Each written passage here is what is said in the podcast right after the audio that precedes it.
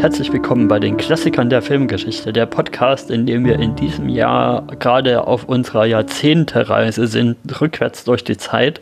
Und nachdem wir das letzte Mal über äh, Der Hitchhiker gesprochen wurde mit Alex, ein Film Noir-Film aus den 50er Jahren, gehen wir dieses Jahr in, das, in die 40er Jahre rein und da besprechen wir dann Double Indemnity und gehen quasi wirklich nochmal tiefer in das Film Noir-Genre rein mit einem Vertreter, wo es dann auch die entsprechenden Sachen gibt, wie Femme Fatale oder den Hardboiled Detective, der hier eben mal kein Detective ist, aber immer sein Magengefühl hat und dazu aber später mehr. Erstmal begrüße ich hier meine MitpodcasterInnen, die ihr schon habt lachen hören, die Becky. Hallöchen. Und den Christopher.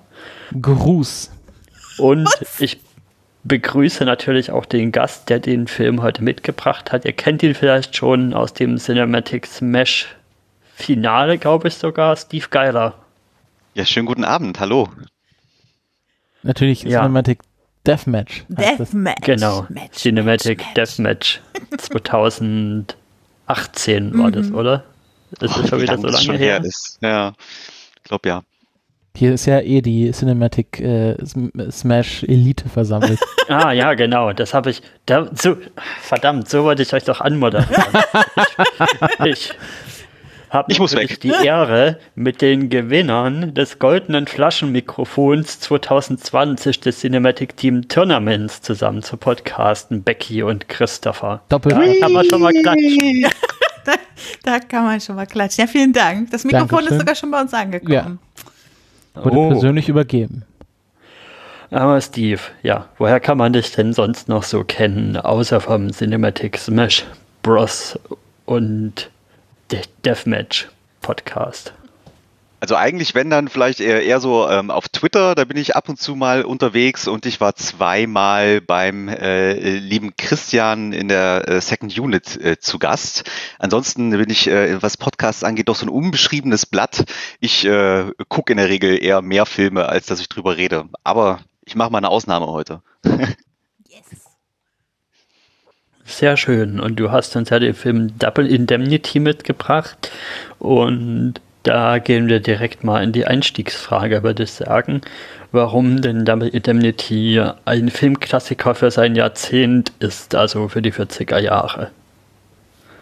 Ja, das ist äh, gar nicht so einfach zu beantworten. Also für mich äh, ist es erstmal quasi der beste Film noir, den es gibt. Das ist das absolute Meisterwerk in dem Genre und es ist auch so ein bisschen der der Film, der die ganzen, ähm, so Anglizismen soll man nicht verwenden, aber ich sage trotzdem mal, wenn mir kein deutsches Wort einfällt, die ganzen Tropes äh, wie äh, Femme Fatale, die Belichtung, ja, die Schatten, die, die moralisch verrotteten Hauptcharaktere so ein bisschen reinbringt.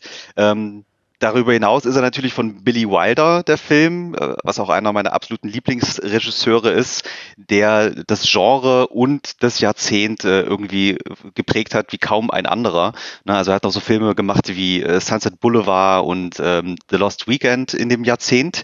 Ähm, ja, und er ist einfach in allen Belangen ähm, was das angeht, was den Film Noir angeht, eigentlich wirklich überragend. Also von der Dialog, von den Dialogen über die Kamera, über die schauspielerischen Leistungen und deswegen ist es für mich ein ganz prägender Film dieser 40er Jahre, ja, die ja auch so in die Nachkriegszeit reingeht. Da kommen wir vielleicht nachher auch nochmal drauf, wie das zusammenhängt. Ja. Mhm. Ja, alles klar. Magst du direkt noch weitermachen und uns die kurze Filmzusammenfassung geben? Aber sehr, sehr gerne doch. Also es geht um den Versicherungsverkäufer Walter Neff, ähm, der lebt in Los Angeles und äh, es geht so von Haustür zu Haustür und trifft eines Tages auf die erstmal äh, normal anmutende Hausfrau äh, äh Phyllis äh, Dietrichson. Ähm, gleich bei ihrem ersten Treffen knistert es gewaltig zwischen den beiden, also äh, sexuell meine ich jetzt. Und ähm, äh, kurz darauf äh, findet sich der gute Walter äh, auch schon irgendwie inmitten ähm, eines, ähm, eines Plots wieder, in dem es darum geht, äh, Phyllis Ehemann ähm, für Geld umzubringen. Also ne, er verkauft ihr eine Unfallversicherung für ihren Ehemann und um das Geld da einzustreichen, ähm, überlegen sie sich, wie sie den Ehemann jetzt am, äh, am günstigsten ums Eck bringen. Ähm, dabei haben sie halt die Rechnung leider ohne äh, Walters äh, geschätzten Kollegen, den äh, Barton Keys, gemacht. Also der ist irgendwie so Leiter der Schadensabteilung und äh, ist so ein ganz, ist ganz brillant in seinem Job und kriegt immer so komische äh, Magenbeschwerden, wenn er, wenn er, mer wenn er merkt, dass da irgendwas faul ist und der setzt irgendwie so nach und nach dieses Puzzle um diesen Mord äh, zusammen. Und als dann der gute Walter irgendwann herausfindet, dass die Phyllis nicht nur die Versicherung äh, betrügen will, sondern auch ihn gleich noch mit entsorgen möchte, ähm, ja, nimmt er das irgendwie selbst in die Hand, ähm, und erschießt sie, wird dabei selber angeschossen und ähm, damit ist der Film fast schon vorbei. Genau. Er trifft am Ende nochmal auf seinen guten, seinen guten Kollegen. Ähm, fast stirbt er noch und dann ist der Film auch zu Ende. Ja. Das war's. The End. ja, natürlich direkt erstmal wieder interessant von der Struktur, dass wir hier diese, diese Rahmenerzählung haben und dann quasi aus Walter Nepps Sicht den, den Hergang der Ereignisse erzählt bekommen, wo man da vielleicht auch wieder noch fragen muss, wie, wie, ja, wie verlässlich ist jetzt dieser mhm. Erzähler mhm. überhaupt? Und ja, mhm vielleicht erstmal den ersten Eindruck. Ich fange mal direkt an. Also ich hatte so bei der Hälfte des Films, also hatte ich das Gefühl, okay, das ging ja jetzt schnell, ist der Film jetzt schon fast zu Ende oder was? Und dann war die, der Balken aber erst die Hälfte durch und. Hast mal ein bisschen wieder mit der Maus gewackelt? ja. dafür, dafür lief das auch mir ein bisschen erst ein bisschen, okay, das läuft jetzt aber alles ganz schön reibungslos dafür, dass sie da erst ewig planen und was sie denn alles in Betracht ziehen müssen, dass es nicht auffliegt und so. Und ja, dann wird es erst später, wird da dann klar, worum es eigentlich wirklich geht und wie nah denn unser unser, na, wie hieß er? Walter? Nee, unser, unser Keys dann wirklich rankommt Keys. an die Lösung. Mhm. Ja, bei mir, also ich äh, bin auch voll äh, dabei bei dieser ähm, Rückblickserzählungsgeschichte, was im modernen Film etwas ist, was ich hasse als Stilmittel. Wirklich. Also, weil ich immer das Gefühl habe, jede Art, wie man sowas erzählen kann, gab's schon im Film und äh, keine Ahnung, es gibt dann immer so die Möglichkeit, entweder es geht genauso aus, wie man erwartet hat, oder es kommt irgendein Twist, der noch nach dem Moment stattfindet, wo der Erzähler gerade ist, oder es kommt noch irgendein Twist in der Geschichte, bevor der Erzähler überhaupt zum Erzählen kommt und äh, was auch immer. Also auf jeden Fall nervt mich das eigentlich, aber äh, in diesem Film fand ich es richtig gut und habe auch tatsächlich, und ich glaube, das war auch das, was mich die, den ersten Teil des Films richtig bei der Stange gehalten hat. Ich habe richtig immer mitgerätselt, wie es dazu kommt, dass er jetzt am Ende seinem Kollegen dieses Geständnis aufnehmen will. Denn diese Rahmenhandlung, dieses Erzählen ist ja im Prinzip sein Geständnis an, an Barton Kies. Und äh, das war mir doch bis kurz bevor der Moment im Film dann kommt, wo er in das Büro kommt und es erzählen will, nicht so richtig klar, wie es dazu kommt. Und deshalb fand ich das in diesem Fall tatsächlich ein gutes Stilmittel. Und äh, ja, wahrscheinlich liegt es auch daran, dass es das bis zu diesem Film natürlich noch nicht so oft gab wie bis heute, wo ich jetzt halt irgendwie schon die 27. Iteration davon gesehen habe. Also der hat mir tatsächlich äh, äh, gut gefallen. Ich habe mich, obwohl ich ja mit Film Noirs mich nicht so auskenne, richtig äh, noirig gefühlt und ich habe mich auch ein bisschen erinnert gefühlt an mein Uniseminar im Germanistikstudium zu äh, Kriminalliteratur, wo wir unter anderem auch über Raymond Chandler gesprochen haben, der an diesem Film ja auch beteiligt war. Und äh, ja, habe mich da irgendwie sehr, also ich sah öfter meinen Dozenten quasi vorne stehen und Dinge über dieses Genre erzählen, die dann da tatsächlich umgesetzt wurden.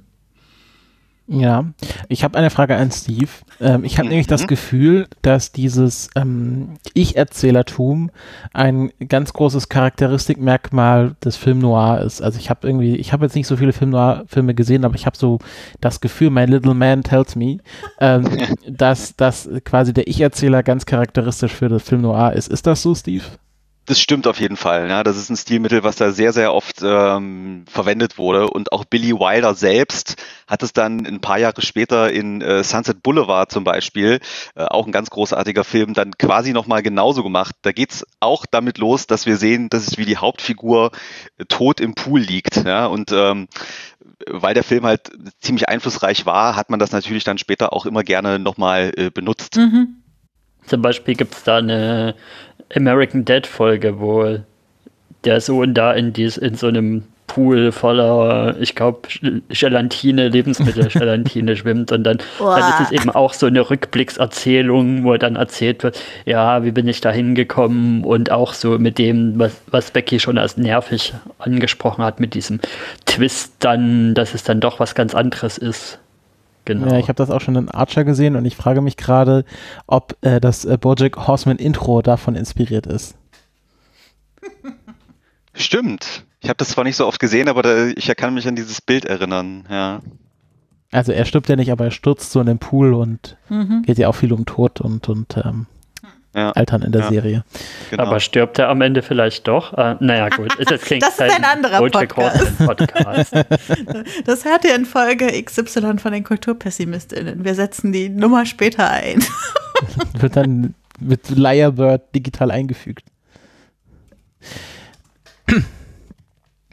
Aber du warst noch nicht fertig mit deinem Ersteindruck, Christopher. Du hast nur eine Frage gestellt bisher. Ach so, ja. Ähm, ich fand das liegt vielleicht daran, das ist so wieder die kulturelle Osmose, dass ich das Gefühl habe, diese Geschichte schon tausendmal gesehen zu haben. Und das liegt wahrscheinlich daran, dass ähm, das so oft kopiert wurde. Und wahrscheinlich, wenn ich 1944 kam der Film raus, oder? Mhm. Ähm, den im Kino gesehen hätte, dann wäre ich wahrscheinlich total hin und weg. Und so wirkt das halt wirklich wie halt so der standardmäßigste Kriminalplot, den man sich ausdenken kann. Ähm, da muss ich so ein bisschen drüber hinwegschauen und ich finde das halt, ich finde halt solche Filme immer sehr faszinierend, ähm, da wie, also für mich ist das immer spannend, wie Dialoge geactet werden, weil ähm, die, die haben noch sehr, sehr was Steifes und ähm, sowas, ich, ich will sagen, gepresstes. Also sie sagen so, ähm, ja, und ihr Mann hat das doch so gesagt. Und dann, also es hat immer so was, als würden sie das noch für ein Theaterpublikum spielen. Und das hat für mich so einen ganz eigenen Charme. Also ich finde das nicht schlecht, das, macht einfach so den Charme der Zeit aus. Und das war so für mich der, der große Pluspunkt.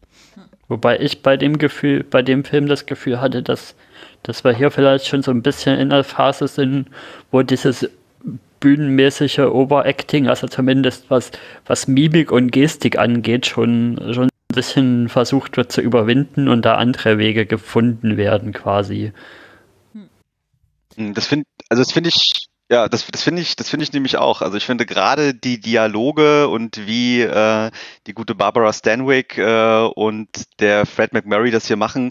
Also ich finde es auch heute noch total ähm, ja, total spannend. Ich, ich höre da total gerne zu. Also ich könnte den, äh, also meine Lieblingsszene ist ja quasi das erste Mal, als sie aufeinandertreffen und äh, was die sich da gegenseitig um die Ohren feuern, hin und her und wie schnell die sprechen und äh, wie viel Witz das auch gemacht ist. Also äh, ich finde das eigentlich gar nicht steif. Wen ich tatsächlich steif finde, ist die Tochter. Wie heißt sie denn gleich nochmal? Lola. Die, die Lola, genau. Also die, bei der finde ich, passt das ganz gut. Die spielt noch sehr so diesen alten Stil. Also mhm. der, bei der fühlt sich das so ein bisschen an, als ob die das gerade erst in der Schauspielschule gelernt hat, äh, wie sie das so spielen soll. Aber gerade bei den drei Hauptdarstellern, äh, auch Barton Keys zum Beispiel, also den seine drei Szenen, in denen er eigentlich nur ist, aber diese äh, Monologe, die er da hält, äh, finde ich eigentlich alles andere als steif. Ja, vielleicht war steif auch das äh, ein falsches Wort. Äh, es geht halt mehr Richtung Theater und das ist ja nicht schlecht. Also es gibt, Theater ist ja eine die hohe Kunst der Schauspielleistung. ähm, aber es ist und vielleicht liegt das auch so ein bisschen an der Kameratechnik. Ähm, zum Beispiel der Anfang, wo er in das Mikrofon reinredet, das, da fühle ich mich halt, als würde ich quasi im Zuschauerraum sitzen und ihm einfach zusehen, wie er quasi an diesem Schreibtisch sitzt. Und heute werden da quasi Dolly-Shots und mal ein Zoom und das ist halt da einfach technisch nicht gegeben gewesen und da, deswegen fühle ich mich immer noch, deswegen habe ich immer so das Gefühl, okay, ich sehe jetzt eine Kulisse und äh, okay, dann ist das Zugabteil und das ist vorne und hinten und äh, da ist dann eine Bühne aufgebaut und da ist Stage Left und da ist Stage Right.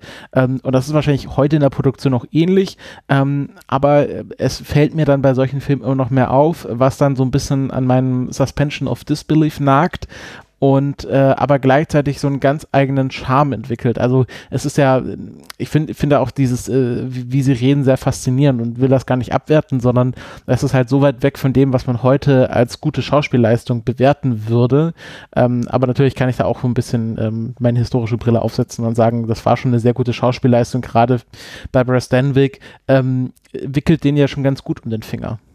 Oh ja, das ist Wobei ich, ich würde ja eher sagen, also aus meiner, aus meiner Seherfahrung, dass, dass dieses, dass dieses minimalistische Filmtechnik auch schon den, den Filmgenuss quasi ausmacht. Also ich hätte jetzt hier kein irgendwie einen Dolly oder einen Zoom gebraucht. Also für mich war, ist der Film genau so richtig, wie er ist.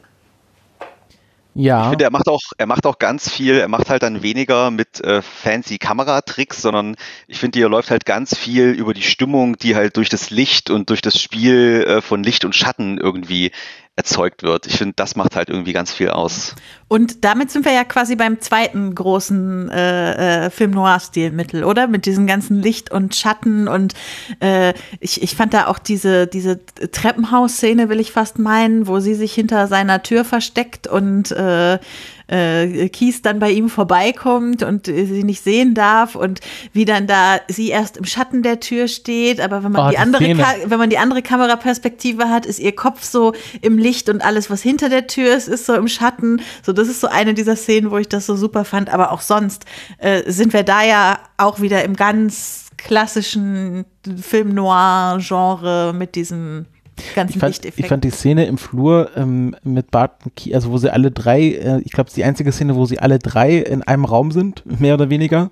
Ähm, und ich fand, das hat schon fast äh, Richtung Screwball-Komödie, weil sie so hinter der Tür fast klebt und nicht gesehen werden darf. Aber es, es war gar nicht also, dass es lächerlich war, sondern es war so eine intens, intensive Spannung. Voll. Weil sobald er sie sieht, war alles vorbei, weil der ist halt hier, Barton Keys, der hat so ein gutes Gespür. Sobald er sie sieht, weiß er, was los ist. Und ich finde, da wird auch noch sehr viel mit Metaphern gearbeitet.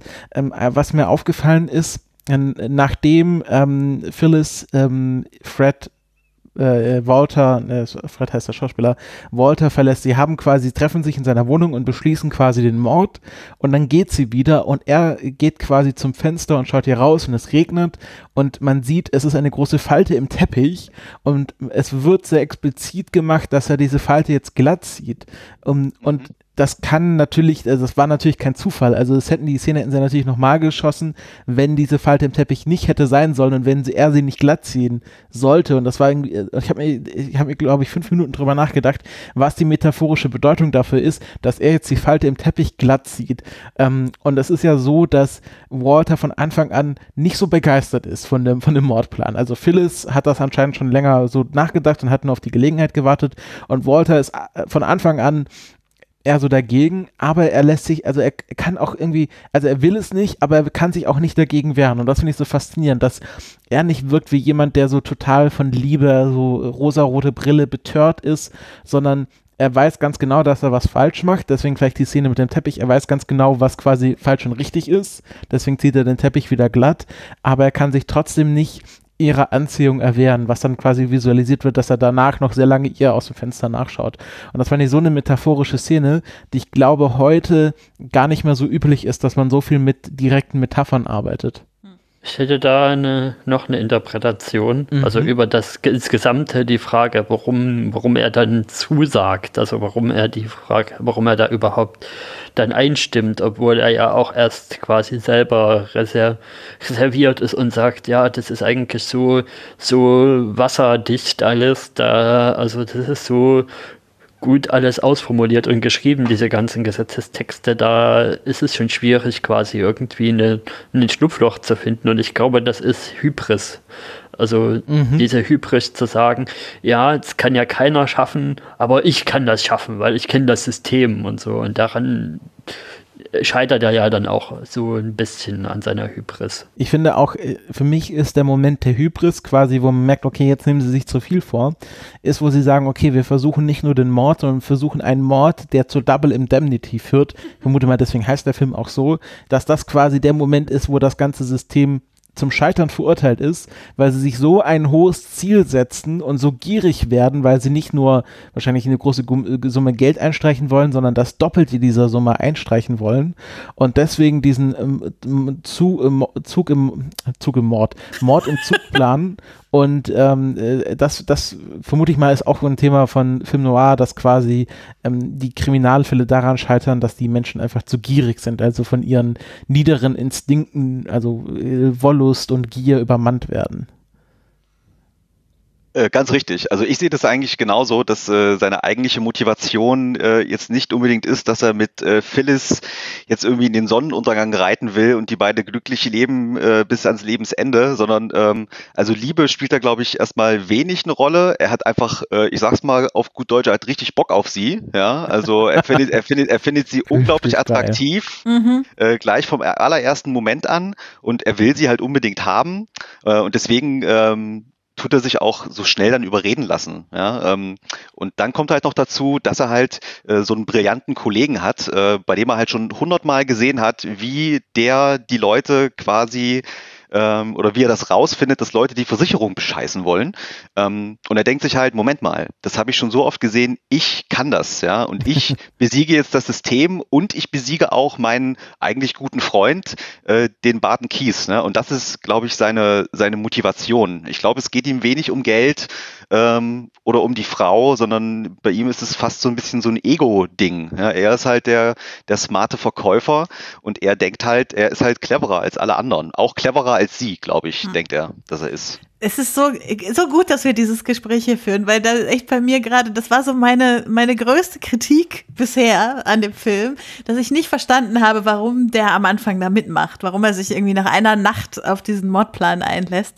Und nachdem ihr das jetzt alle so ähm, engagiert verteidigt habt, äh, wie es dazu kommen konnte, ich glaube jetzt schon, dass ich meine Letterbox-Rezension nochmal hochstocken muss, weil äh, damit eigentlich der wichtigste Kritikpunkt äh, für mich jetzt ausgeräumt ist. Also also äh, das macht total viel Sinn, was ihr sagt, total viel Sinn. Auch im, im Kontext des ganzen Films, also auch äh, mit dem, wie so diese Beziehung zwischen Neff und, ähm, und Keith ja auch eingeführt wird und auch, es gibt ja den Moment, wo, wo Keith ihm, also wo Keith es schon unterschreiben will und dann kommt noch der andere Typ von, äh, der dann sagt, nein, nein, nein, nein, nein, hier ist irgendwas falsch. Also auch, dass das so gedreht, also so geschrieben wurde, dass es tatsächlich fast geklappt hätte, ja, und er es fast wirklich geschafft hätte, den eigenen Kumpel zu überzeugen. Und nur weil der andere dann noch äh, dessen Spürsinn angefeuert hat, äh, ging es dann wirklich los, dass er, dass er da weiter ermittelt hat. Äh, ja, das macht total viel Sinn.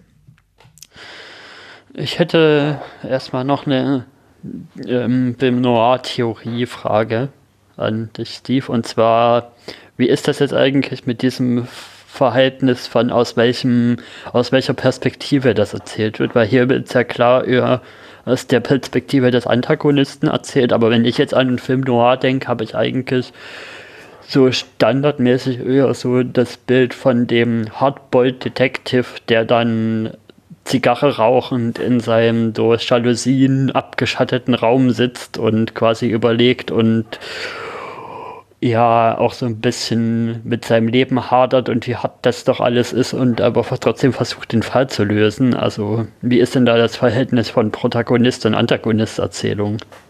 Mhm. Also, ich finde ja auch, dass in so klassischen Detektivgeschichten im Film Noir der Detektiv nicht immer unbedingt der Protagonist ist. Also das sind ja in der Regel wirklich immer Charaktere, die irgendwie hart mit sich oder mit der Umwelt oder auch mit ihrer Vergangenheit immer zu kämpfen haben und irgendwie immer so zwischen den Stühlen stehen, zwischen gut, zwischen böse. Ähm, es gibt irgendwie selten ähm, Hautfiguren in Film Noirs, die so wirklich so richtig doll sympathisch sind. Und deswegen ähm, passt das natürlich hier nicht ganz, weil er ist jetzt nun kein, äh, äh, kein Detektiv oder kein, äh, kein Polizist oder ähnliches, aber er ist halt meiner Meinung nach genauso, ähm, hängt er so ein bisschen fest. Ne? Aber ich glaube, er wünscht sich insgeheim irgendwie halt auch ein anderes Leben als das, was er da führt. Ne? Er kommt ja direkt, als er sich vorstellt, äh, klappert er direkt, direkt so ab. Er ist 35, ähm, hat keine Frau und keine Narben, zumindest bis dahin nicht. Ne? Das sagt er so am Anfang. Ähm, und ich glaube, er ist damit nicht so richtig zufrieden. Und deswegen ähm, passt es, finde ich, eigentlich äh, äh ganz gut. Ähm, ja, also irgendwie meiner Meinung nach gibt es äh, nie so wirklich einen guten Protagonisten beim Film Noir und deswegen passt es auch hier. Mhm. Äh, verwechseln wir hier nicht ähm, quasi den Protagonisten und quasi seine moralische Ausrichtung. Also wenn wir auf so einem äh, Alignment-Chart sind, gibt es halt irgendwie, okay, die Polizei ist halt lawful good äh, beziehungsweise Lawful Evil und äh, der Detective ist dann halt mehr so no neutral gut oder true neutral. Ähm, aber ich glaube, es hat dann, ob man Protagonist oder Antagonist hat, hat da nichts mit der moralischen Ausrichtung zu tun, sondern eher damit, ähm, äh, aus welcher Sicht man quasi die Handlung verfolgt. Und verfolgt man, ich glaube, es ist automatisch aus, der, aus dessen Sicht man die Handlung verfolgt, das ist mal der Protagonist, was quasi für ihn ist quasi die Verhandlung voranschreiten und der Antagonist ist ja schon im Namen gegeben, ist jemand, der gegen die äh, Stoßrichtung der Handlung arbeitet. Also es ist quasi immer, kommt darauf an, woran, woraus, aus welcher Perspektive man schaut, ist quasi der eine Protagonist und der andere Antagonist. Und das hat jetzt nichts damit zu tun, ob die eine Person gut oder schlecht oder moralisch verwerflich oder moralisch ähm, gut ist, sondern einfach aus welcher Perspektive man quasi die Stoßrichtung, den Vektor der Handlung sich anschaut. Mhm. Aber auch in dem Fall passt es ja dann wieder, weil dann äh, ist ja in, hier in dem Film Walter Keys eigentlich der Antagonist. Ja, und, äh, du meinst Barton Keys? Äh, Barton, Barton Keys, Keys, genau. Walter, Walter Keys, Walter ja, Keys. natürlich. Ja, weil das ist ja der, der versucht, genau. äh, die beiden zu stoppen und äh, von daher passt es da auch wieder. Ja? Mhm. Also Walter Neff ist schon der Protagonist, zwar nicht der moralisch Gute, aber äh, deswegen wird das auch aus seiner Sicht erzählt. Er ist ja auch dahingehend der Protagonist, dass wir ja auch äh, Phyllis quasi nur durch seinen Blick gefärbt überhaupt wahrnehmen. Also man, man kann ja nicht davon ausgehen, dass äh, wir quasi am Anfang äh, äh, sehen, dass er uns eine Geschichte erzählt und dann erleben wir die Geschichte wirklich, sondern wir müssen ja als Zuschauende in dem Moment, wo wir wissen, wir kriegen die Geschichte gerade von Walter Neff erzählt, auch davon ausgehen, dass alle Ereignisse innerhalb dieser Geschichte aus seinem Blick uns gezeigt werden. Und dazu gehört auch natürlich ganz klar der Blick auf Phyllis. Also das ist ja auch ein ganz wichtiger Punkt, warum man sie so einfach als femme fatale darstellen kann, äh, weil es immer sein Blick auf sie ist, der, der uns das sagt. Also es ist gar nicht so sehr nur ein Blick der Allgemeinheit auf diese Frau und wir können es sozusagen auch als, als Zuschauende des Films hinterfragen. Ist sie, ist sie wirklich diese femme fatale oder ist das nur aus seiner Perspektive so? Ähm, genau, aber das ist halt auf jeden Fall sein Blick auf sie, wie wir sie hier sehen. Also sie ist die, die ihn verführt, bei diesem Verbrechen mitzumachen. Sie ist die, die ihn verführt, seinen eigenen Freund zu betrügen. Sie ist die, die ihn verführt, äh, weitere Morde zu denken und so weiter. Ja, ist ja so ein Adam- und Eva-Motiv. Also es, es, geht ja schon sehr weit in der Kulturgeschichte zurück. Ich finde es auch ganz spannend, wie sie das erste Mal auftritt. Er steht quasi am Fuß der Treppe und sie kommt oben aus dem Zimmer und wir haben automatisch diese Perspektive, dass er einerseits ihr sofort zu Füßen liegt.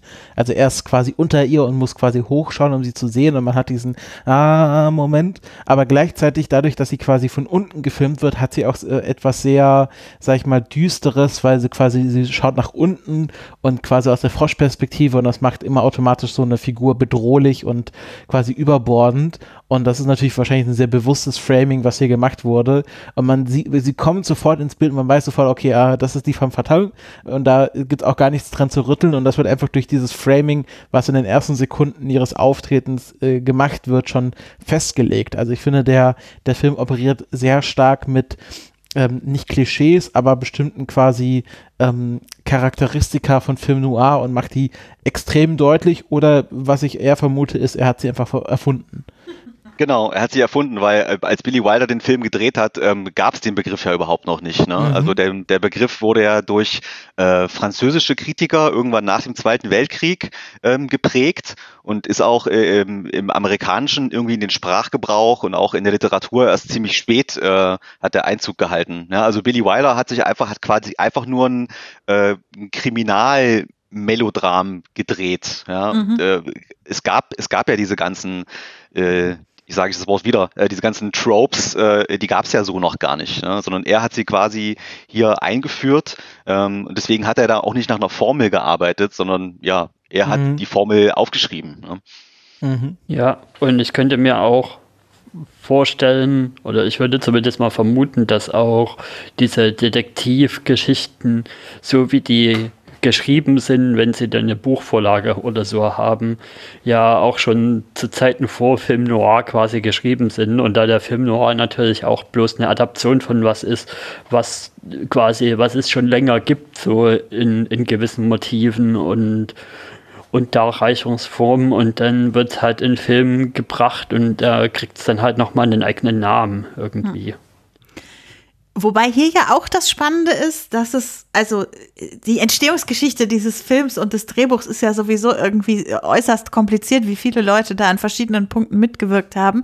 Aber es basiert ja ganz ursprünglich auf einem wahren Fall, der von dem ursprünglichen Autor, äh, hier, wie heißt er, äh, James M. Kane, der den Roman geschrieben hat, auf dem es basiert, der hat das irgendwie als Zuschauer im Gericht beobachtet, wie so ein Fall verhandelt wurde. Und da, daraus wurde dann äh, mit vielen verschiedenen Zwischenschritten irgendwann dieses Drehbuch, was hier verfilmt wurde. Und da waren dann halt, also da war natürlich Wilder selber dran beteiligt, aber eben auch äh, Raymond Chandler, den ich ganz am Anfang schon mal erwähnt habe, äh, der den berühmten Philip Marlowe als Ermittler in seinen Kriminalromanen eingeführt hat, äh, der im Prinzip der Prototyp eines Hardboiled Detective tatsächlich ist. Also ein ganz klassischer Detective, der auch als Detektiv unterwegs ist und arbeitet und nicht so wie hier irgendwie in Versicherungsbranche unterwegs ist. Ähm, genau, also da, da finde ich schon spannend, dass es auch irgendwo einen wahren Kern sozusagen in dem Ganzen gibt. Ja, grusel, gruseliger Fun Fact äh, zu diesem wahren Fall. Also es ging da wirklich um eine Frau, die auch mit ihrem Liebhaber dann ihren Mann getötet hat, auch für Geld. Und es gibt, ähm, diese Frau wurde dann äh, auf dem elektrischen Stuhl hingerichtet.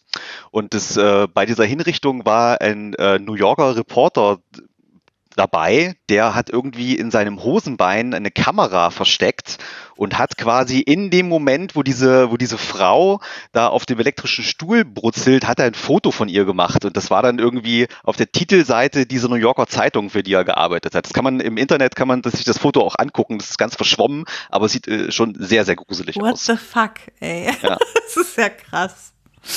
Ja, aber du, äh, du hast noch mehr Infos dazu, zu dieser Entstehungsgeschichte von dem Drehbuch, oder? Ähm, ja, also soweit ich das äh, recherchiert habe, wurde, ist diese Geschichte irgendwie in einer Zeitung so episodenhaft erstmal erschienen und ähm, dann wurde das irgendwann an Billy Wilder rangetragen, weil man sich gedacht hat, Mensch, hier, das könnte doch was für sich sein. Und ähm, als er den gelesen hat, fand er den Stoff ganz spannend. Äh, er fand aber irgendwie die Dialoge, die der ähm, James M. Kane da geschrieben hat, fand er irgendwie nicht so prickelnd. Deswegen hat er gedacht, nee, mit dem zusammen will ich das Drehbuch nicht schreiben. Und hat sich dann halt den Raymond Chandler ausgesucht. Und ähm, wie man so hört, haben sich die beiden beim Schreiben, also die haben sich halt gehasst. Ja? äh, dieser Raymond, dieser Raymond Chandler war halt so ein bisschen so introvertiert, der war auch starker Alkoholiker äh, früher gewesen und äh, dem hat überhaupt nicht gepasst, dass Billy Wilder eher so ein, äh, so ein ganz aktiver war. Also Billy Wilder war irgendwie dafür bekannt, dass er ähm, halt ständig durch die Gegend gelaufen ist beim Schreiben und hat mit Gedanken um sich umher geworfen und hat auch ständig mit irgendwelchen Frauen telefoniert. Und das ist dem äh, Raymond Chandler ganz übel aufgestoßen, äh, sodass er sich zwischendurch sogar beim Studio hatte sogar so ein Beschwerdebrief Brief geschrieben und wollte zwischenzeitlich auch schon die, äh, die Arbeit irgendwie abbrechen. Da standen so ganz kuriose Dinge drin wie, ja, Herr Wilder, ähm, äh, wollte, dass ich das Fenster aufmache und er hat nicht bitte gesagt. Ja, sowas, so eine Sachen standen in diesem Brief drin. Ähm, das war wohl ganz, ganz schwierig, ne? aber wie Aha. ich finde, äh, hat es irgendwie trotzdem dazu geführt, dass sie ein ziemlich äh, geniales Drehbuch zusammen geschrieben haben, auch wenn sie sich auf den Tod irgendwie nicht leiden konnten. Genau, und es kommt ja noch hinzu, dass wir uns ja auch zur Zeit des Hays Code befinden. Und ähm, das quasi bei dem allerersten Entwurf, den es von dem Drehbuch mal war, äh, gab, damals das Hayes Office sofort gesagt hat, ja, auf keinen Fall. Also, das, äh, also ich habe ja dieses Zitat äh, rausgesucht, wo sie äh, geschrieben haben, das ist jetzt acht Jahre bevor der Film tatsächlich dann gemacht wurde.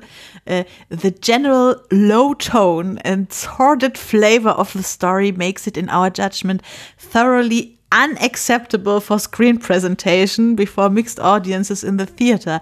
I am sure you will agree that this is most important to avoid what the code calls the hardening of audiences, especially to those who are young. Also, die waren, also das Hays Office hat eigentlich dem Film eine absolute Absage erteilt, sozusagen. Und dann mussten die in ihrer Unzufriedenheit miteinander sozusagen auch noch dafür sorgen, dass der Film am Ende unter dem Hays Code trotzdem erscheinen darf. Und äh, da gibt es ja auch so einige Dinge, die ihnen vorgeschrieben wurden, was sie machen sollten. Also zum Beispiel, äh, dass man nicht sehen sollte, wie am Ende, je, äh, also dass man also dass quasi es eine eindeutige Bestrafung äh, geben sollte durch eine Exekution am Ende äh, in der Gaskammer. Und äh, ganz wichtig natürlich, dass die Frau ein Handtuch trägt und nicht nackt äh, zu sehen ist und so weiter. Und äh, finde ich ja auch sehr spannend. Also, weil zum Beispiel das mit dem Handtuch ist passiert, aber das mit der Gaskammer ist halt nicht passiert, obwohl es eigentlich von ihnen verlangt worden war. Also sie haben es irgendwie geschafft, daran drumrum zu arbeiten. Ich finde es ja so spannend, dass, dass Le ja. Leute da in den USA vergast wurden. Man muss überlegen, war ja vor Ende des Zweiten Weltkriegs, ähm, ich weiß gar nicht, wann sie die Gaskammer abgeschafft haben, aber vermute mal, nach dem Ende des Zweiten Weltkriegs war das ein bisschen verpönt. Obwohl ich äh, tatsächlich eher gelesen habe, dass die Nummer mit der Gaskammer eher von Billy Wilder wieder rausgenommen wurde. Ähm, weil erstmal in dem Hays Code ging es ja darum, dass die ähm, ja quasi die Verbrecher oder die, die sich, äh, die da die schlimmen Sachen gemacht haben, dass die auf jeden Fall am Ende nicht davonkommen sollten. Mhm. Ja? Ähm, Im Roman ähm, ist es nämlich so, dass am Ende die beiden irgendwie auf einem Schiff Richtung Mexiko abhauen wollen äh, und sich dann aber beide umbringen. Und das ging für den Hays Code halt gar nicht. Mhm. Die haben halt mhm. gemeint, nee, das, das funktioniert nicht. So können wir die beiden da, so kommen die da nicht raus. Die müssen, wenn dann, hier äh, vom Gesetz bestraft werden. Ähm, und äh, Billy Wilder hat dann aber entschieden, dass er die, das Ende mit der Gaskammer halt einfach rauslässt, weil er sich gedacht hat, nee, das brauche ich nicht. Ne? Also mhm. als äh, Walter dann am Ende da an dieser Tür lehnt und halb verblutet, hat er sich gemeint, das reicht total aus. Ähm, es ist total klar, der kommt nicht mehr davon, der wandert in die Gaskammer wahrscheinlich. Ja, und das, das war dann eher, das war dann eher die Nummer. Äh, was ich äh, trotzdem noch ganz witzig finde, weil du vorhin auch auf diese Teppichgeschichte äh, ähm, Geschichte ich angesprochen würde kurz hast. Nochmal, ich muss kurz den Monoxid pullen und sagen halt Stopp. Ähm, kann vielleicht nochmal jemand erklären, was dieser Haze Code genau ist? Was Steve, was jetzt ist deine Stunde gekommen. Jetzt ist meine Stunde gekommen. Wurde. Ja, also das ist ähm, Anfang der 30er Jahre ähm, haben sich ähm, ein gewisser Herr Hayes und auch noch andere ähm, hohe Tiere in Hollywood gedacht, dass äh, was da den Zuschauern gezeigt wird, das ist moralisch nicht mehr zu vertreten. Und dann äh, haben die quasi wie so eine Art Manifest geschrieben, äh, in dem dann halt festgelegt wurde, dass ähm, es zum Beispiel keine Sexszenen äh, geben darf, dass äh, nicht gezeigt werden darf, wie jemand ermordet wird, dass die Polizei und Gerichte immer ähm, total gut wegkommen müssen, dass die auf jeden Fall immer respektvoll behandelt werden. Ja, und ähm, man Dass wollte bei Küssen immer ein Fuß der Frau auf dem Boden sein. Mhm. ja, es wurde so ein bisschen versucht, äh, man wollte die, ähm, ja, die amerikanische Bevölkerung nicht moralisch verruchen lassen. Man hatte so die Angst gehabt, dass das so alles gegen diese christlichen Werte geht und dass man das nicht zeigen darf, weil dann äh, werden alle verseucht mit diesen Gedanken und dann haben wir ganz, ganz schlimme Sachen.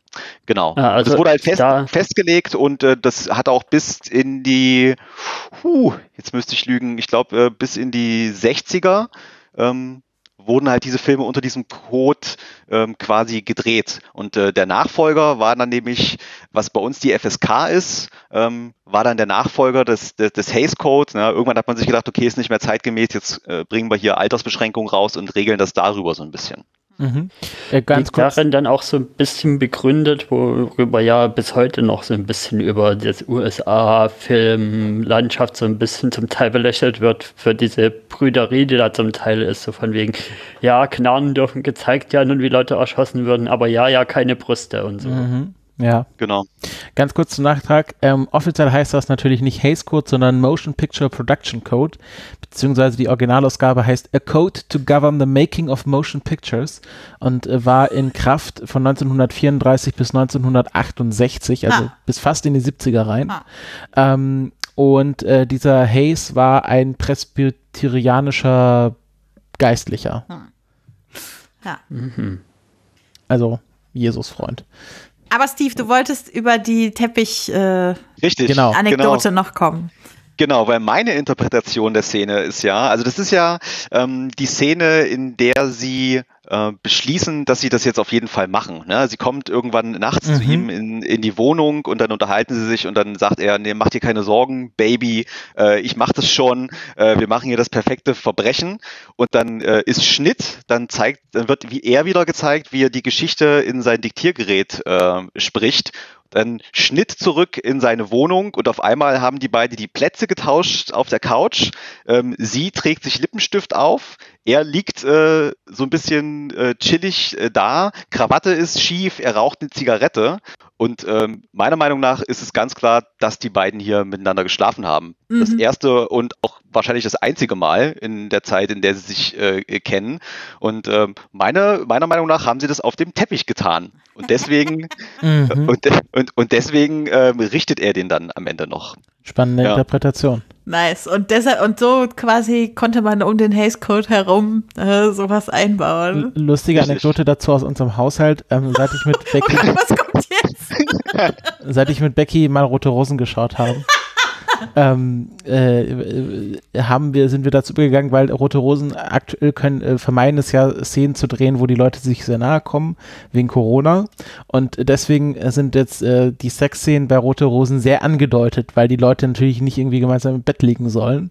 Und äh, dann haben wir dort angefangen, als wir die Folgen geschaut haben, als ich das mal mitgeschaut habe, ähm, immer zu sagen, und dann hatten sie Sex, wenn es quasi impliziert wurde, einfach auszusprechen, was in der Regieanweisung im Drehbuch stand. Und das, äh, das geht jetzt auch immer, das ist jetzt so weit gegangen, dass wir jetzt in jedem Film und jeder Serie, wenn irgendwo eine angedeutete Sexszene ist, äh, jemand laut ruft und dann hatten sie Sex. Und ich glaube, an der Stelle hatten wir auch gerufen und dann hatten sie Sex. ich, ich muss kurz, um meine Ehre zu verteidigen, ich gucke, ich, ich, ich gucke nicht Deine Rote Ehre. Rosen, sondern der, der einzige Zusammenhang zwischen mir und Rote Rosen ist, das spielt halt in Lüneburg, wo ich herkomme. Und verschiedene Bekannte meiner Eltern sind da als, als Statisten immer dabei. Und deshalb manchmal, wenn wir irgendwie bei meinen Eltern oder bei meinem Bruder sind, werden mal ein paar Folgen davon verfolgt. Ja, aber die dann sehr intensiv. So, aber zurück zu, äh, zu äh, äh, hier, Neff und äh, Phyllis.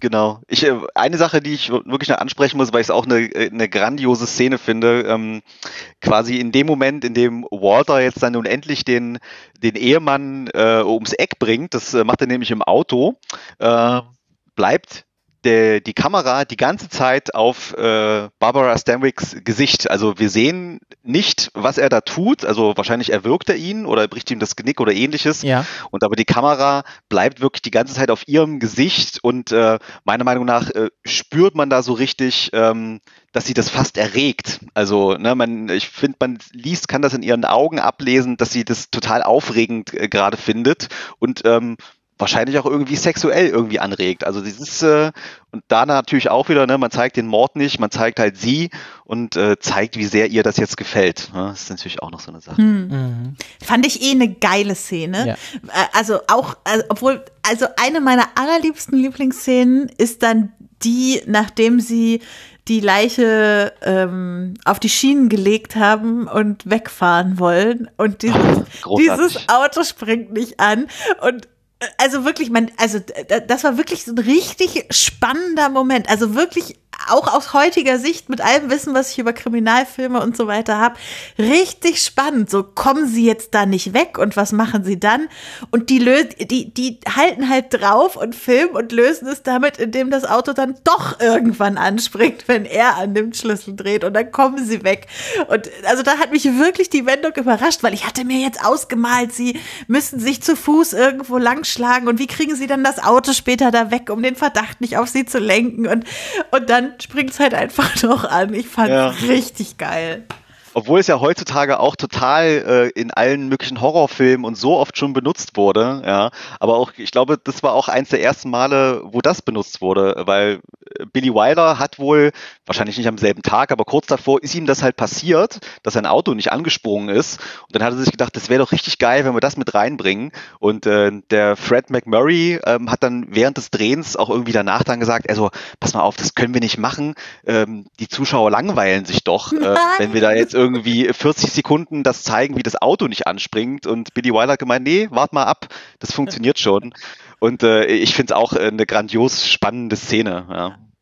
Kam das nicht sogar in Night of the Living Dead vor mit dem, wo sie auch versucht dann da wegzufahren und dann springt das Auto nicht an und dann muss sie zu diesem Haus hin? Ja, es ist doch also mittlerweile wirklich ein Klassiker, dass Autos nicht, ja. aber eben normalerweise springen sie dann halt wirklich auch nicht wieder an. Und dann muss man irgendeinen anderen Weg finden. Und hier, gut, natürlich dann dieses äh, in seiner gönnerhaften Art dreht er den Schlüssel und kriegt es hin. Bin ich, bin ich natürlich auch als weibliche Zuschauerin ein bisschen genervt von ihm, dass er das jetzt hinkriegt und sie vorher nicht. Aber vielleicht ist da auch wieder so eine symbolische Ebene noch drin, obwohl das könnte jetzt auch von mir mehr rein interpretiert sein, dass es halt bei der bei der femme fatale eben nicht anspringt und das symbolisieren soll, dass was da bei ihr dahinter steckt und dass er es vielleicht noch so ein bisschen Funken an Anstand hat und dann springt der Funken halt dann beim Schlüsselzünden auch über. Naja, vielleicht ein bisschen, ein bisschen überinterpretiert. Der Gut. Funken springt über. Ich finde es eher spannend, dass ähm, wir gar nicht so richtig ähm, erfahren, warum Phyllis ihren Mann umbringen möchte, außer äh, Geld. Und der Film auch kein Interesse daran hat, den Zuschauer zu überzeugen, dass der Mann den Tod verdient hätte. Heute würde man ja vielleicht sowas machen, ja, okay, wir können jetzt einfach nicht hier, die Frau will ihren Mann umbringen, weil sie so scharf auf Geld ist. Man muss jetzt irgendwie noch eine Szene einbauen, wo der Mann richtig gemein zu ihr ist. Aber das findet in dem Film, oder ich habe es vielleicht vergessen, gar nicht so richtig statt. Und äh, das finde ich echt, echt spannend, dass äh, gar nicht versucht wird, das irgendwie in einem Frame zu setzen, wo man noch irgendwelche Sympathien für Phyllis haben oder für dann eine Erweiterung für Walter haben könnte. Sie, na, sie, erklär, ähm, sie erzählt das halt aber, ne? Sie äh, überredet ja Walter damit, dass sie erzählt, wie schrecklich es zu Hause ist und dass äh, ihr Mann sie quasi, sie sagt es sogar auch irgendwie so an einer Kette hält und ähm, sich gar nicht für sie interessiert und sie sagt sogar, dass er sie schlägt, mhm. wenn er mhm. betrunken ist. Ähm, ist natürlich die Frage, wie wahr ist das jetzt? Ne? Also, dass die beiden, also der Ehemann und sie, dass sie sich nicht besonders gut leiden können, das sieht man in den Szenen, wo man sie zusammen sieht. Ne? Also er ist auch total abfällig und hier bring mir mal noch äh, Wasser hoch, wenn du hochkommst und, mhm. und so weiter. Ähm, also das wird schon versucht, so ein bisschen zu erklären. Ähm, ja, aber er hat halt auch so ein bisschen mit der femme fatale zu tun. Ne? Also dieser, dieser Stereotyp äh, symbolisiert das ja quasi, ne? dass Frauen irgendwie aus ihrem normalen Mittelstandsleben irgendwie ausbrechen wollen und nicht mehr nur die, äh, die Familienfrau und die Hausfrau sein wollen, sondern vielleicht auch äh, selbst äh, irgendwie ihr Schicksal in die Hand nehmen wollen. Hm.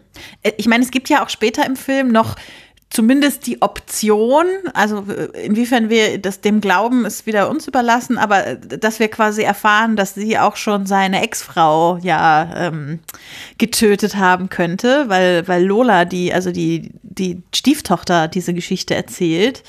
Und äh, da, also das würde ja noch mehr in diese Richtung spielen, dass sie halt in dem Moment, wo Menschen ihr im Weg sind im Leben, sie halt den Weg geht, äh, sie umzubringen, um das Beste aus der Situation rauszuschlagen. Absolut. Ja. Äh, deswegen ist der deutsche Titel auch so passend, obwohl er natürlich den ganzen Film spoilt. ähm, ne, Frau ohne Gewissen, also ich, ich, ich denke das auch. Ne? Sie ist halt, sie sagt ja am Ende auch, äh, ähm, I'm rotten to the heart. Ja, also sie sagt ja, sie sagt ja von sie hält ja von sich selber auch nicht wirklich was. Äh, sie ist halt äh, wirklich äh, skrupellos, ohne Gewissen und das macht sie ja mit Walter genauso. Ne? Sobald sie merkt, okay, das könnte jetzt hier schief gehen, äh, springt sie direkt mal mit dem Freund von der Tochter in die Kiste und will darüber dann Walter loswerden. Also Heute wäre wahrscheinlich der Titel sowas wie Double Indemnity. Mord zahlt sich nicht aus. Aber witzig noch zum Titel. Also Indemnity gehört jetzt für mich nicht zum klassischen Vokabelwortschatz, den ich vorher schon gekannt hätte. Ich habe mir sonst was vorgestellt, was das heißen würde. Double Indemnity, so doppelte Verführung Verdammnis, oder ja, ja, irgendwie so ein Wort, ja. Und dann heißt das einfach Schadensersatz. Doppelter oder Schadensersatz. Entschädigung oder so. Und ich denke mir so, was habe ich mir vorgestellt, was dieser Titel heißt und was ist es dann tatsächlich? Ist tatsächlich aber auch ausgedacht. Also es gibt, äh, es gibt sowas nicht in. Ist kein in Rechtsbegriff oder so. Nee, also es ist einfach nur, äh, hat man sich äh, überlegt, damit um es irgendwie noch spannender äh, zu machen. Mhm. Ich habe auch hier lange gebraucht, um den Titel draufzukriegen. Ich habe immer, bin immer wieder abgerutscht Richtung Double Identity. ja, genau. Die Born Identity. Die Born Indemnity. Wir, ihr hattet ja gerade so ein bisschen eure Lieblingsszenen erzählt. Also für mich ist da noch die Szene dabei, die auch noch so ein bisschen Suspense hat mit dem im, im Büro vom Kies, wo dann der, der Mann vom, von hinten von dem Zug nochmal auftaucht und dann auch immer wieder Jackson. so, ja, so nah an, so nah an den, an den Worten der Fran geht und hm, irgendwo habe ich sie doch schon mal gesehen. Das war schon, das war auch schon wirklich sehr, sehr suspenseful und gut gemacht. Hm. Voll. Ich, ich habe auch noch eine Lieblingsszene, die ich kurz, äh, die, die hat auch wieder noch mal was mit dem, mit der, also mit der Tatsache, dass er der Erzähler ist, zu tun. Ich fand es einfach so ein, einen geilen Satz, als er da durch die Nacht läuft und äh, sagt, I couldn't hear my own footsteps. It was the walk of a dead man.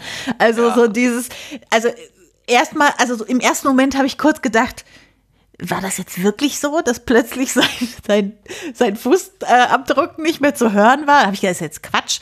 Äh, und dann habe ich aber gedacht, ah, geile Vorausschau eigentlich. Also, weil in dem mhm. Moment, spätestens in dem Moment müssten wir wissen, dass es schlecht für ihn ausgeht. Oder wir glauben ihm halt nicht als Erzähler oder vertrauen ihm nicht als Erzähler.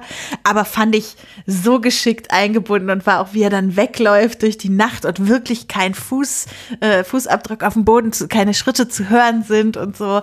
Äh, fand ich auch richtig gut. Das war auch ja, einer der Momente und dann später dann noch stärker, wo ich beim Gucken des Films auch so ein bisschen dann an die Telltale Heart denken musste, so von wegen, ja, der wäre ja eigentlich damit weggekommen, wenn er sich nicht quasi dann, wenn er es nicht mehr ausgehalten hätte, irgendwie uns dann doch noch gestehen zu müssen. Hm. Also dieses Telltale Heart Motiv ist da schon auch wieder drin. Dieses, wie heißt das gleich auf Deutsch? Das, das verräterische Herz oder so. Mhm, mhm. Ja. Ja, Vor allem, weil der Plan ja auch in dem Moment, äh, er geht ja, er geht ja eigentlich perfekt auf. Ne? Also es klappt ja eigentlich alles total gut, das, was sie sich ja. da ausgedacht haben. Und trotzdem merkt man halt bei ihm dann sofort beim Nachhausegehen, dass er ja doch irgendwie noch so ein bisschen so ein Gewissen hat und äh, ihn das da direkt irgendwie einholt und er so merkt so, ach du Scheiße, was hab ich da jetzt eigentlich gemacht? Ja, so vielleicht auch, er hört seine Schritte nicht, weil sein Herz so laut klopft. Also im theoretischen Herz sind. Ähm, ja, also das ist schon, äh, ich finde, ist schon sehr spannend. Äh, vielleicht ist das ein ganz guter Moment, äh, um nochmal über die Frage nach Schuld zu reden. Weil, ähm, also wir haben, ich glaube, wir sind uns ziemlich einig, das haben wir schon ganz gut rausgearbeitet, dass, äh, dass, dass sie äh, durchaus vom Film als sehr schuldig und mit wenig Gewissen dargestellt wird. Und bei ihm ist das ja so eine so eine Frage. Also man guckt so den Film und am Anfang denkt man noch, was tust du denn da? Tust nicht. Und man ist irgendwie so ein bisschen auf seiner Seite. Wir sind ja auch in, haben wir ja schon gesagt, er ist der Protagonist. Wir sehen das Ganze aus seiner Perspektive. Und am Ende als er dann da das gesteht und, und stirbt, auch ganz am Ende, oder sehr wahrscheinlich stirbt, habe ich mich das nicht mehr so gefragt. Also war irgendwie diese Frage nach Schuld ganz schön verblasst gegen Ende des Films und spielte gar nicht mehr so eine große Rolle. Ging euch das auch so? Sehe ich jetzt irgendwie nicht so, weil die Schuld wird ja dadurch äh, klar gemacht, dass er ja stirbt. Also er, er verbüßt ja seine Schuld durch seinen Tod. Ja, ja, ich verstehe schon, dass das so, also weil das ja auch, ne, äh, was wir vorhin vom Hays Code gesagt haben und so, dass er sozusagen bestraft werden muss und so. Aber er kriegt ja noch mal diesen versöhnlichen Moment mit Kies, wo er ihm noch mal die Zigarette ansteckt und irgendwie, also tatsächlich würde ich behaupten, ich habe es nicht so als Bestrafung empfunden beim Gucken, dass er jetzt stirbt, sondern mehr als unfortunate Event. nee, es ist wo auch, wo es mir auch sehr aufgefallen ist, also ich habe das Gefühl, dass das schon das einer der Punkte war, der symbolisch sehr mit dem Holzhammer irgendwie nach Hause gebracht werden sollte, von wegen, er hat dem die ganze Zeit dem Kies die Zigarette immer wieder angezündet mit einem Streichholz, weil der Kies das nicht so mag und am Ende zündet der Kies ihm die letzte Zigarette an, auch wieder mit einem Streichholz und so weiter. Diese Umkehr. Aber ich würde schon sagen, dass klar ist er schuldig. Also der hat sich halt durch Mittäterschaft eben schuldig gemacht. Und da gilt auch dieses mit den Intentions irgendwie, also mit den good, the road to hell is paved with good intentions. Also mag sein, was, was will, was er da als Motiv hat. Also er hat einfach einen, eine Straftat begangen und hat sich damit schuldig gemacht. Und eigentlich glaube ich sogar noch stärker als die Frau, weil er weil er das System so ausnutzt, weil er genau weiß, wo, wo diese Schlupfstelle in dem System ist, die, die man da ausnutzen kann. Würde ich ihm tatsächlich noch die größere Schuld geben an diesem Plan. Ich glaube, das ist, also gerade das Letzte, ist halt eine Interpretation, die sehr stark aus dem Motiv der Femme Fatale zehrt, weil die ist ja halt eh schon so ohne Gewissen. So, da, da, dann müssen wir da über Schuld eh gar nicht mehr sprechen. Dann ist die Schuldfrage sozusagen bei ihm größer verhandelt, weil ähm, da ist es sozusagen noch fraglich, macht er mit und er macht dann mit und so. Also ich habe das Gefühl, wenn ich den Film gucke ähm, oder als ich den Film geguckt habe, hat sich das mehr so ich meine gar nicht, dass er nicht schuldig war. Ich finde total, dass er viel, viel Schuld trägt in diesem Film. Ob es jetzt mehr ist als sie, weiß ich halt nicht. Aber ich finde, dass es mich am Ende nicht mehr so interessiert. Also, dass der Film nicht mehr so den Finger in die Wunde legt am Ende und nochmal sagt, guck, wie schuldig du bist, du musst jetzt auch sterben.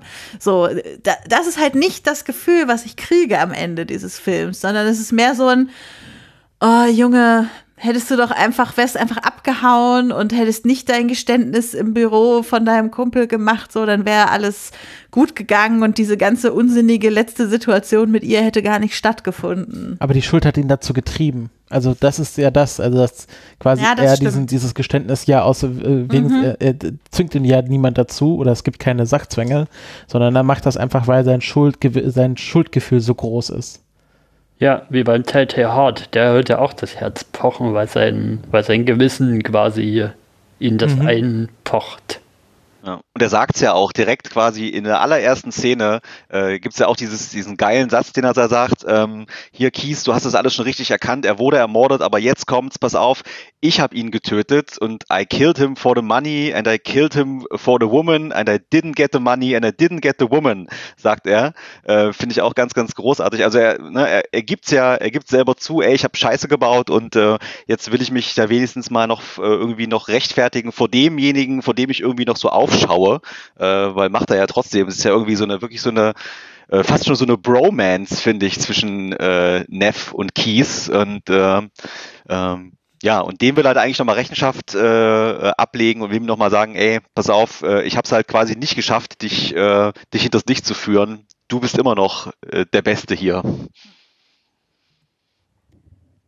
Ähm, ja, ich glaube, er wollte auch so ein bisschen steuern, über welchen Weg, also selbstbestimmt quasi steuern, wie, wie der Kies jetzt davon mitbekommt, so auch als sein Mentor. Da habe ich vor allen Dingen jetzt die Szene im Kopf, wo er ja schon, der Kies ihn eigentlich sehr, sehr anrät, irgendwie doch hier diese, diese Beförderung anzunehmen.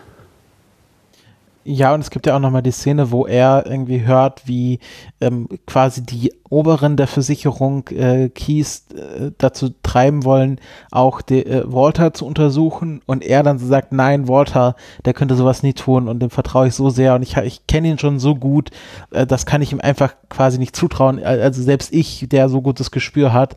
Und äh, da, da, merkt man ja auch schon, dass Walter das so ein bisschen trifft, dass er hier nicht nur äh, einen Kollegen hintergeht, sondern auch jemanden, der so viel Vertrauen in ihn hat, dass er sein eigenes äh, super Spidey Senses übergeht, äh, weil er ihm so vertraut. Man sieht auch, also ich finde auch die, die Enttäuschung ist voll gut gespielt. Ja. Ja. Da müssen wir eh nochmal auf Edward G. Robinson, auf den ja. muss ich eh nochmal einen Satz verlieren, weil der ist quasi neben Barbara Stanwyck, finde ich, äh, der Beste in dieser ganzen Nummer, obwohl er nur so wenige Szenen hat. Aber ich finde, er klaut jede einzelne Szene, in denen er zu sehen ist. Also äh, als er da vor dem Chef steht und ihm äh, runterrattert, ja, hast du eigentlich schon mal in die Statistiken geguckt und weißt du denn eigentlich, wie viele Leute äh, Selbstmord begehen, indem sie von einem langsam fahrenden Zug springen? äh, und die, diese ganzen Nummer, wo er da diese ganzen Statistiken runterrattert. Das ist, glaube ich, auch ohne Schnitt. Also äh, wirklich, also großartig gespielt äh, von, von Edward G. Robinson. Voll, der war eben mein Liebling im ganzen Film. Also ich äh, habe mich immer richtig gefreut, wenn es wieder eine Szene mit ihm gab. Da war, da war wieder Stimmung hier bei uns auf der Couch, wenn ja. es eine Szene mit Kies gab. Der hat auch so ein krasses Tempo, wie der spricht und und wirkt so wortgewandt dabei noch und also, ja, im Gegensatz zu mir gerade, dem kommen die Wörter wirklich, wirklich wie aus der Pistole geschossen und immer perfekt ausformulierte Sätze, perfekt irgendwie ins Schwarze getroffen. Äh, erinnert mich so ein bisschen an Joe Pesci. Also weniger mit äh, seinem Italo-New Yorker Akzent, aber es ist so ein kleiner, Und kompakter Mann. Aggressiv. Äh, ja, äh, so ein kleiner, kompakter Mann, der so viel Energie hat, ähm, dass ich sonst bisher nur bei Joey Pe Pesci fand. mhm. Aber ja, also gerade die Szene mit dem, wo der dann drauf kommt, also da da denke ich mir auch so ein bisschen, okay, das ist jetzt nicht, nicht mehr weit weg mit von, von einer Komödie. Also wenn man da noch ein bisschen das lustiger schreibt mit dem, ja, da wurde, da hat sich jemand hinten vom Zug geschmissen und das kann ja eigentlich gar nicht sein bei so einem Bummelzug, dass man da stirbt und so. Das hätte auch irgendwie so ein, so ein, so ein Plot für so einen Louis Define-Film fast sein können. Ja, also ich habe auch, äh, auch beim dritten Mal schauen immer noch mehr gelacht als bei mancher Komödie und dann halt äh, hauptsächlich bei, bei seinen Monologen, weil er bringt da so geile Spitzen auch immer zwischendurch noch. Mhm. Es ist wirklich herrlich. Ja, ähm, wir, über wen wir jetzt noch ganz wenig geredet haben, äh, ist äh, der Regisseur selber, obwohl der ja eine sehr interessante Lebensgeschichte auch hat. Äh, Steve, magst du vielleicht was zu Billy Wilder selbst äh, kurz erzählen? Ja, Billy Wilder ähm, ist wie viele, ähm, also äh, viele Regisseure der Zeit, die da irgendwie in Hollywood äh, irgendwie Neues vorangetrieben haben, halten, ähm, kam aus Europa. Also er ist in Polen geboren, hat äh, lange Zeit in Österreich gelebt und war dann auch irgendwann in Berlin, wo er dann auch äh, quasi das Schreiben so ein bisschen ähm, gelernt hat und ist halt wie zum Beispiel auch ein äh, Fritz Lang oder wie ein Ernst Lubitsch dann quasi kurz vor der Machtergreifung oder während der Machtergreifung durch die Nazis dann nach, äh, nach Hollywood aus, äh, ausgewandert und hat dann, ähm, dann auch mit seinen Erfahrungen, die er in Europa gemacht hat, ne, also ich sag mal auch Film Noir, der ganze Stil, der ganze Look ist ja auch äh, sehr vom, äh, vom Expressionismus geprägt, ne, mit seinen Schatten und mit seinen äh, Kameraeinstellungen und so weiter. Und ähm, ja, und hat dann halt, ist meiner Meinung nach, also ist einer meiner absoluten Lieblingsregisseure geworden in den letzten Jahren. Ähm, und hat da wirklich äh, Großartiges geleistet. Ne? Also zum Ende seiner Karriere ist es dann ein bisschen den Bach runtergegangen, aber so gerade in den äh, 40ern und 50ern, ja, manche mögen es heiß, gibt es ja auch noch von Ihnen, ihr kennt vielleicht noch ein paar, noch ein paar Zuhörer, ähm, hat er da ganz viel bewegt. Ja, ich fand das, ich fand das sehr spannend, weil ähm, äh, Billy Wilder ist jetzt niemanden, den ich jetzt zum Beispiel so ins 20er Jahre Kino nach Berlin verorten würde und niemanden, den ich jetzt quasi in eine Kategorie so mit Fritz Lang zum Beispiel stellen würde. Aber im Grunde waren das ja fast schon Zeitgenossen, die im gleichen, in dem gleichen Wirkungsort gearbeitet haben und auch eine ähnliche Biografie dann hatten. Ähm, also das ist äh, das ist wirklich spannend, dass, dass er daher kommt, das hätte ich so nicht erwartet. Und das ist äh, spannend, wie, wie da so die, die Wege sich abzeichnen. Er hat auch, als er nach äh, Hollywood gekommen ist, hat er mit dem Schauspieler, mit dem Deutschen Peter Lorre, wie heißt er eigentlich? Es wird er eigentlich Lorre ausgesprochen? Peter, Peter Lo Lorre. Peter Lorre? Peter Lorre, genau, dem, dem Hauptdarsteller aus M von Fritz Lang. Mhm. Äh, mit dem hat er quasi zusammen in einer WG gewohnt, als sie, als, als sie beide nach, äh, nach Hollywood uh, da, da, da hätte ich, hätte ich gern so eine, so eine schöne Miniseries drüber. Sehr schön. Aber ähm, vielleicht, also das, äh, Steve, du hast es ja auch ganz am Anfang angedeutet, dass wir vielleicht noch mal über die Zeit sprechen müssen, in der der Film jetzt ja entstanden ist. Also er ist 44 rausgekommen, äh, wurde quasi davor gedreht. Wir sind ja sozusagen in der Endphase des Zweiten Weltkriegs. Es wusste ja aber damals noch niemand, dass es die Endphase war.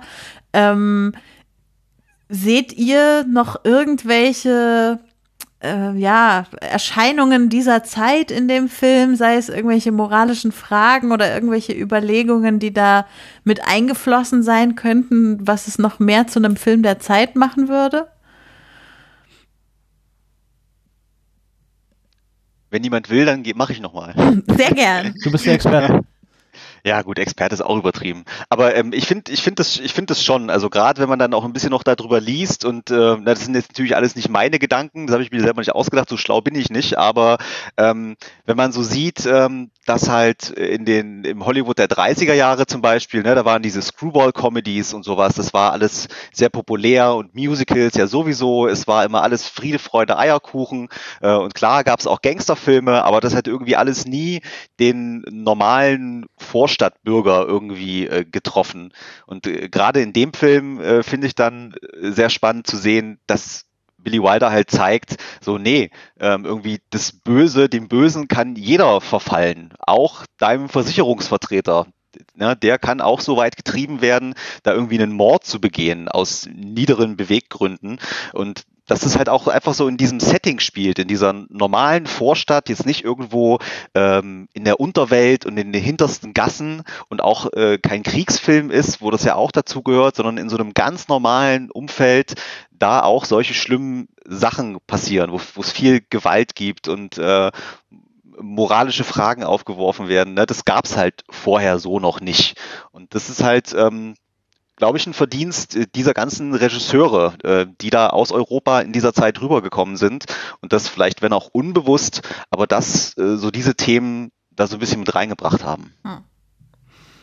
Ja, finde ich super spannend. Also, also gerade sich so zu überlegen, dass es nicht immer darum geht, irgendwas explizit irgendwo zu sagen oder reinzuschreiben oder so, sondern dass es vielleicht auch durch einen Genre-Shift einfach ausgedrückt werden kann, dass da neue Überlegungen äh, reingekommen sind. Finde ich sehr, sehr spannend.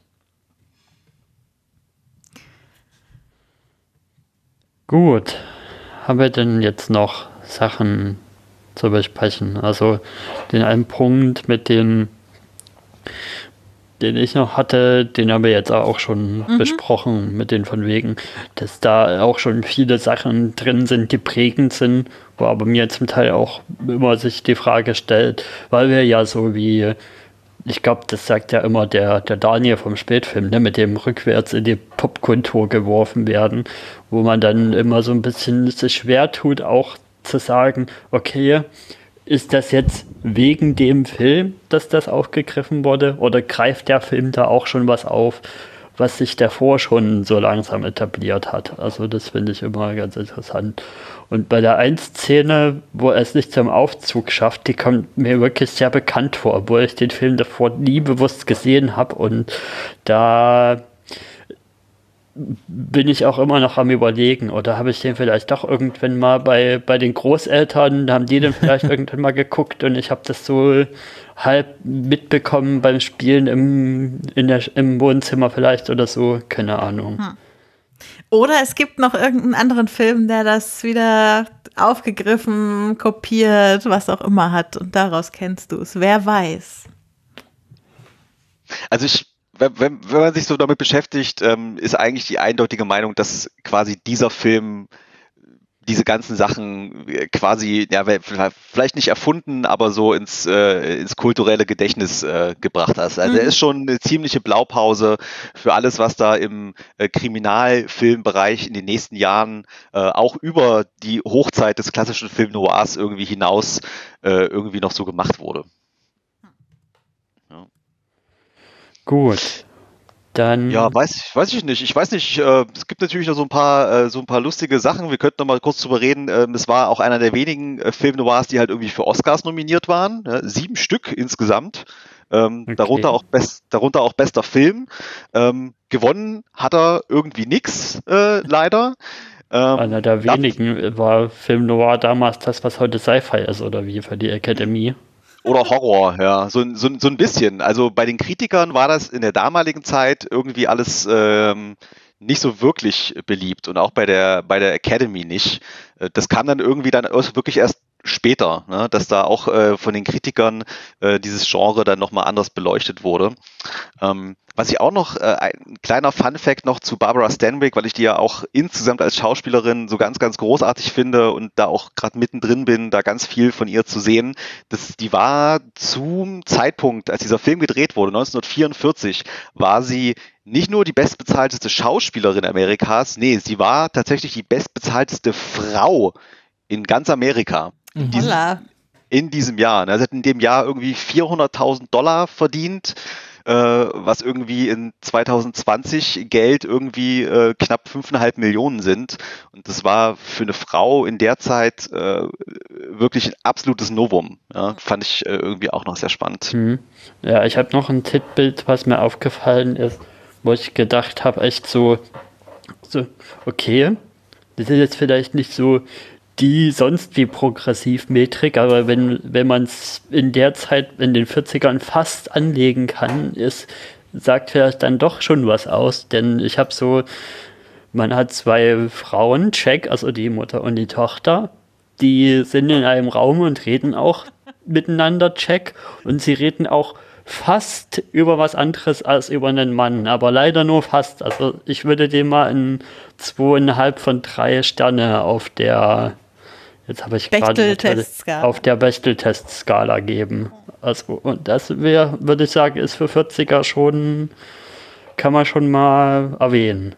Zumal ja sogar die andere Frau auch noch ein bisschen ausgestaltet wird mit äh, der Beziehung zu dem Freund, der dann sich doch nicht also mhm. sehr als ihr Freund mhm. rausstellt und so. Also äh, sie, die kriegt durchaus auch ein bisschen Motivation. Also da muss ich auch mhm. sagen, das stimmt. Genau. Aber dann können wir jetzt zum Ende kommen, oder? Mhm. Zur Abschlussfrage an, an den lieben Steve. Warum denn der Film Double Indemnity denn jetzt ein Filmklassiker im generellen Sinne ist? Also für dich oder für die Filmgeschichte oder auch beides oder wieder, je nachdem, wie du den Fokus legen möchtest. Ja. Also äh, viele Sachen haben wir natürlich jetzt schon angesprochen, ne? deswegen kann ich das quasi nochmal so zusammenfassen. Also äh, für, für die Filmgeschichte äh, ist er halt einfach ganz, ganz wichtig, weil er im Prinzip der erste richtige Film noir ist, der so diese ganzen typischen Elemente da einmal zusammen zusammenbringt äh, und das auf so einer hohen Qualität äh, irgendwie zeigt und halt so prägend war. Und äh, für mich persönlich auch einfach, ich habe einfach unglaublich viel Spaß mit diesem Film. Ja, also mhm. ich finde jedes, ich habe den jetzt, wie gesagt, insgesamt habe ich den jetzt fünfmal gesehen und es wird mir einfach überhaupt gar nicht langweilig bei diesem Film. Ich freue mich auf jede einzelne Szene, schon wie so ein kleines Kind. Oh, gleich kommt das und gleich kommt das. Ja, also es ist einfach, ich bin da einfach mit so viel Spaß dabei. Ich habe so viel Spaß an den Dialogen, ich habe so viel Spaß an den Figuren und äh, deswegen ist es für mich ein absoluter Film äh, Klassiker. Und ich glaube fast, dass man den auch äh, Leuten zeigen könnte, die jetzt vielleicht mit älteren Filmen irgendwie nicht so viel am Hut haben und die sagen, ah, es ist alles irgendwie langweilig und die äh, Struktur und die Geschwindigkeit, es ist mir alles irgendwie zu langsam und da passiert nichts. Ähm, ich glaube, das ist ein Film, den man auch heute irgendwie auch Jüngeren noch zeigen kann und dass sie daran Spaß haben könnten deswegen ist es für mich ein absoluter Filmklassiker, den ich wahrscheinlich mein Leben lang immer wieder schauen werde. Hm. Ja, da hast du noch vieles nochmal angesprochen, was, was ja auch, also, dass wir nicht länglich gesagt haben, hatte, glaube ich, auch einen inhaltlichen Grund und nicht nur, dass ich davor gesagt habe, heute mal kein länglich sagen. ja, stimmt. Sehr kurzweilig. Genau, und dann gehen wir doch mal noch in den Ausblick, was denn in der nächsten Folge euch erwartet, dass ihr da auch wieder schön vorgucken könnt und wisst, was in dem Film passiert das nächste Mal. Da reden wir dann mit der Kati, mit der Catch Kati, die könnt ihr vielleicht von Plötzlich Piratin oder vom Nerd Nerd Nerd Podcast und der Aus Ausgliederung oder wie man immer es betrachten will, dem Videomitschnitt oder auch von unserem letzten Steven Universe Special und die bringt uns Robin Hood, König der Vagabunden mit aus dem Jahre 1938. Genau, da bin ich auch mal schon gespannt drauf. Habe ich auch noch nicht gesehen. Der steht auch noch auf der Liste. Sehr gut. Ja, und dann sag ich danke, Steve, dafür, dass du uns den tollen Film mitgebracht hast und dass du hier dabei warst bei, und bei unseren kleinen Spaß mitgemacht hast. Ja, sehr, sehr gerne. Hat mir auch wirklich viel, viel Spaß gemacht. Ähm, ich war ja vorher ein bisschen aufgeregt, äh, weil ich äh, so noch nie über so einen alten Film irgendwie gesprochen habe. Ähm, hat mir wirklich sehr viel Spaß gemacht mit euch. Vielen, vielen Dank dafür. Und natürlich auch danke an die beiden Co-PodcasterInnen. Jetzt habe ich gern gemacht. Sagen. Kriegst du unsere Christopher Namen noch hin? und Becky. Was, genau. wer sind wir? Wir sind so vom, Voll, vom Erfolg schon so verwöhnt. Wir reden ja nur noch, wenn wir uns hier äh, Podcast aufnehmen. Und sonst äh, kommunizieren wir nur noch über unsere Anwälte. Und dir auch danke, Erik. ja. ja, danke, Erik, fürs Moderieren. Genau. Genau. Und dann sagen wir bis zum nächsten Mal. Tschüss und auf Wiederhören. Ciao. Tschüss. Auf Wiederhören.